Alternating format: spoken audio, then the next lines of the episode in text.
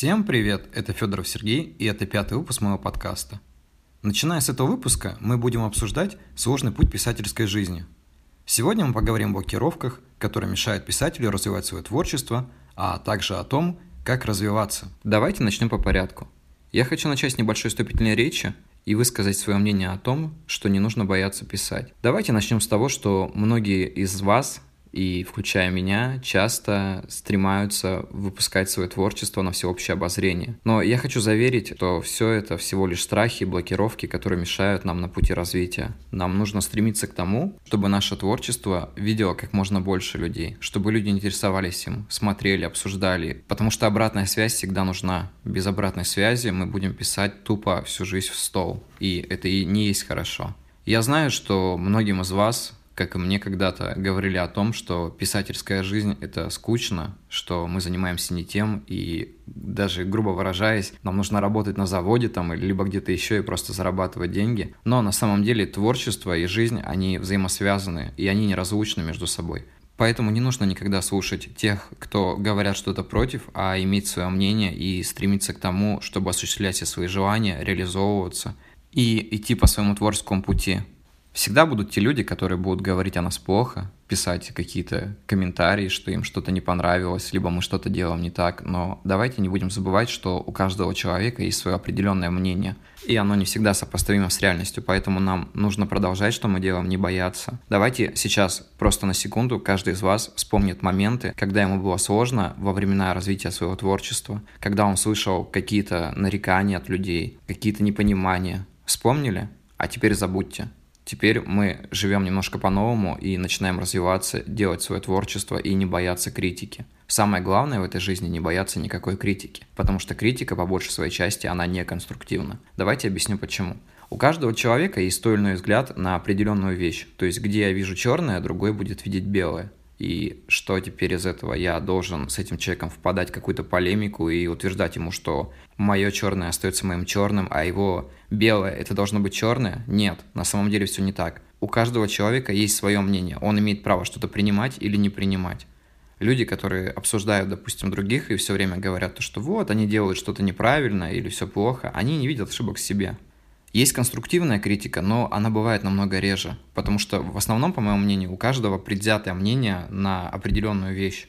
То есть, как бы, если ему это не понравилось, это исключительно его. Но если он впадает в какую-то агрессию, начинает там утверждать, что вот, вы такие плохие, вы там делаете что-то не так, у вас ничего не получается, бросаете это, никогда не слушайте. Потому что в этом мире не может быть только хороших отзывов, хороших комментариев, людей, которым вы будете нравиться. Всегда будут люди, которые будут смотреть на вас немножко косо. Не потому, что они плохие, а потому, что у них другое восприятие. И это вполне нормально. Потому что не бывает единого мнения, не бывает единой истины. Она всегда разная. Я думаю, что каждому стоит задуматься о том, как он относился к критике и просто выкинуть ее из головы. Но при этом, если есть человек, который делает вам определенные предложения по изменению вашего творчества, вы можете это рассмотреть, потому что иногда человек увидит то, что не увидели вы. И это не значит, что этот человек желает вам плохого. Давайте будем различать критику, там, хейт и что-то еще потому что каждую ситуацию нужно рассматривать индивидуально. Всегда будут люди, которым будет что-то не нравиться, без объяснимых каких-то либо причин, потому что они скажут, все, это фигня, давайте заново. А кто-то скажет, да, вот мне это понравилось, но действительно вот в этом моменте можно было бы что-то добавить. И как творец вы можете рассмотреть момент и принять либо это мнение, либо его не принять. Разумная критика в малой своей части, она всегда имеет помощь. То есть вам подскажут что-то, покажут. Э, у многих писателей есть корректоры, редакторы, ну, к примеру, как у меня. Где я что-то не замечу, всегда мне подскажет мой корректор, редактор. Кстати, очень благодарен этому человеку за то, что он помогает мне до сих пор увидеть те моменты, в которых я бы ничего не заметил, подумал, что так оно и есть. Второй момент, который блокирует наше желание писать, это чувство лени. Это неосознанное чувство на самом-то деле. И многие люди скидывают это на какие-то повседневные дела, на какую-то работу, на какие-либо еще причины. Но на самом деле, если мы хотим писать, мы всегда найдем хотя бы две минуты в день чтобы написать там пару строчек, либо там полчаса своего времени. Не бывает такого, что у человека совсем не бывает времени. Бывают моменты, когда у тебя просто нет этого желания. Поэтому лень нужно перебарывать. С ленью вы никогда не станете успешным человеком. Вы никогда не сможете добиться того, чего добились какие-то другие люди, которые становятся для вас ориентиром, потому что эти люди не были лентяями. Лень нужно просто искоренить себе раз и навсегда. Запомните, что жизнь очень короткая, и у вас нет возможности все успеть. Поэтому нужно стараться успевать как можно больше. Поэтому не нужно лениться, нужно выкидывать все это из головы. Третий момент, который поможет вам на начальном пути писательства, это чтение книг. Без чтения книг вообще ничего может не получиться. Потому что в первую очередь, читая книгу, вы узнаете очень много новой литературы для себя, вы узнаете какие-то обороты слов, вы узнаете какой-то лексикон, вы узнаете какие-то технические приемы в книгах. И без этих технических приемов тоже ничего получаться не будет, потому что у вас не будет той базы знаний, которая вам нужна. Потому что можно сесть и писать какую-то Филькину грамоту, извините за выражение, а можно просто взять и прочитать хорошую книгу и извлечь из нее что-то для себя. В первом случае чтение очень хорошо развивает ум, во втором случае чтение очень хорошо развивает словарный запас, и в третьем случае вы познаете очень много грамотной и хорошей литературы, если вы уже знаете много хорошей грамотной литературы, у вас не будет проблем для того, чтобы сделать свою. У меня возникла идея о том, чтобы написать книгу в тот момент, когда я вдруг понял, что я тоже могу создать что-то свое и сделать это даже немножко лучше того, что я прочитал. Я не скажу, что у меня получилось намного лучше, это судить не мне. Но когда такая идея возникла, мне захотелось это сделать. Это был порыв души, и это самое важное. Всегда оставайтесь собой. Пишите то, что вам нравится, а не то, что нужно людям. То, что нужно людям, они всегда сами для себя найдут. Никогда не подстраивайтесь ни под кого, никогда не подстраивайтесь под какие-то форматы. Хотя с такой сложностью очень часто сталкиваются люди, которые издают свои книги в официальное издательство. Потому что многие издательства требуют именно какие-то серии книг. Захотели написать отдельное произведение, напишите его, не стесняйтесь. Рано или поздно найдет своего читателя. Не издадите его официально, издадите самоздатом. Какая разница? Вас будут читать, у вас всегда будут свои читатели. Не будет такого, что ни один человек не захочет вас читать. Ну, естественно, если вы там не напишете две строчки и просто не выложите куда-то и забудете об этом. Всегда нужно идти к чему-то большему, никогда не останавливаться. Итак, давайте еще раз повторим три момента. Первое – это уничтожить свою лень раз и навсегда.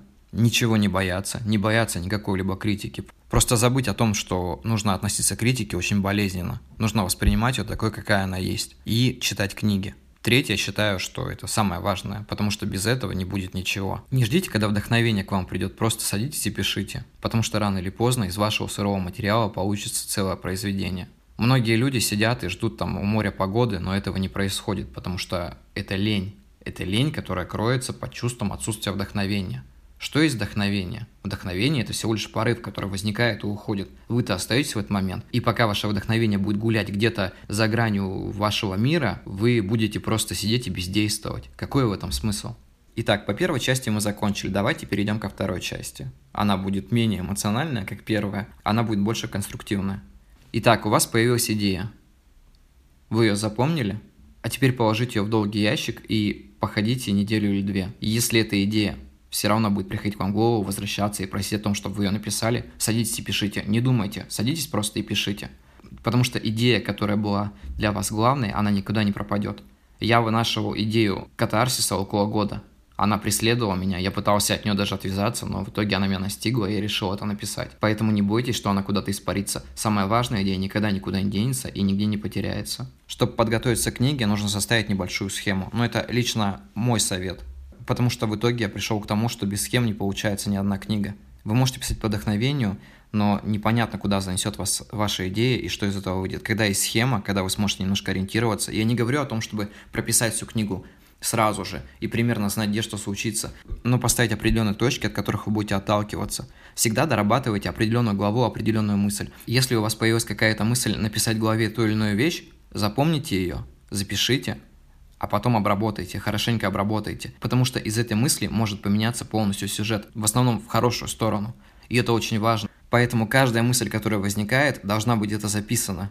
У меня лично на телефоне заметки, и из этих заметок у меня получается целое произведение. То есть я записал какую-то определенную мысль, сохранил ее, потом еще записал какую-то мысль. И когда я пишу книгу, я заглядываю эти заметки и вижу, вот, вот это то, что нужно для этой главы. Вот это я записал там полгода назад, и это в любом случае мне пригодилось.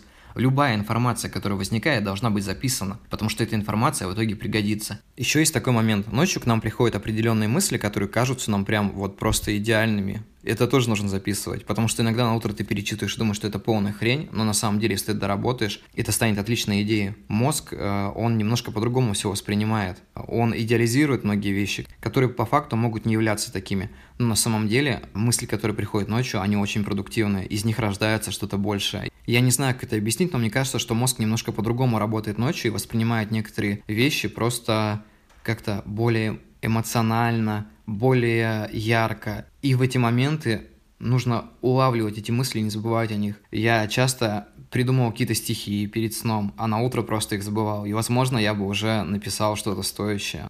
Но просто я забивал и не делал этого. На самом деле это нужно делать.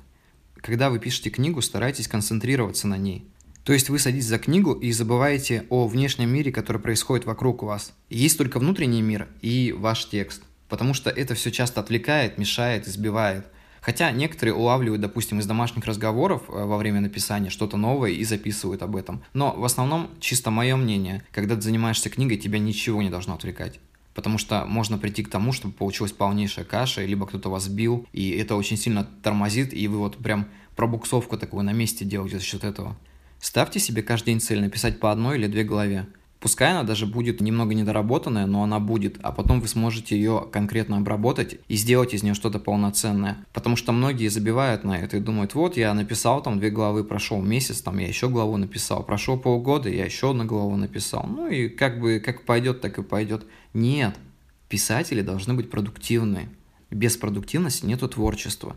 Пока мы не станем продуктивными, у нас ничего не будет. Не нужно стесняться, бояться, реализовывать свои мысли. Хотите советоваться с другими людьми? Вот, Инстаграм.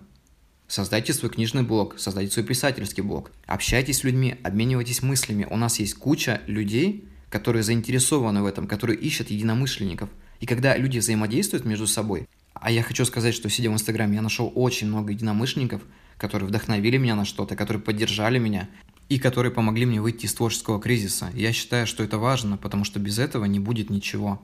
Потому что раньше у меня не было таких людей. Раньше у меня не было людей, к которым я мог обратиться и которые меня могли поддержать. На данный момент таких людей достаточно. В плане творчества мои творческие коллеги очень продуктивные. Я очень уважаю их творчество и слежу за их творчеством. Мне интересно, что они делают. И им интересно, что делаю я. Это самое главное. Потому что когда у тебя есть единомышленники, тебе проще сориентироваться – тебе проще найти того, кто подскажет тебе в сложный момент, который скажет, а я вот так делаю. Ты попробуешь делать это его способом, и если это получится, значит это отлично. Если нет, ты найдешь другой способ. Но метод проб и ошибок еще никто не отменял. Просто создавайте, творите и не думайте ни о чем, что могло вам помешать. Меня лично с детства убеждали определенно другим вещам. Меня учили жить так, как живут все.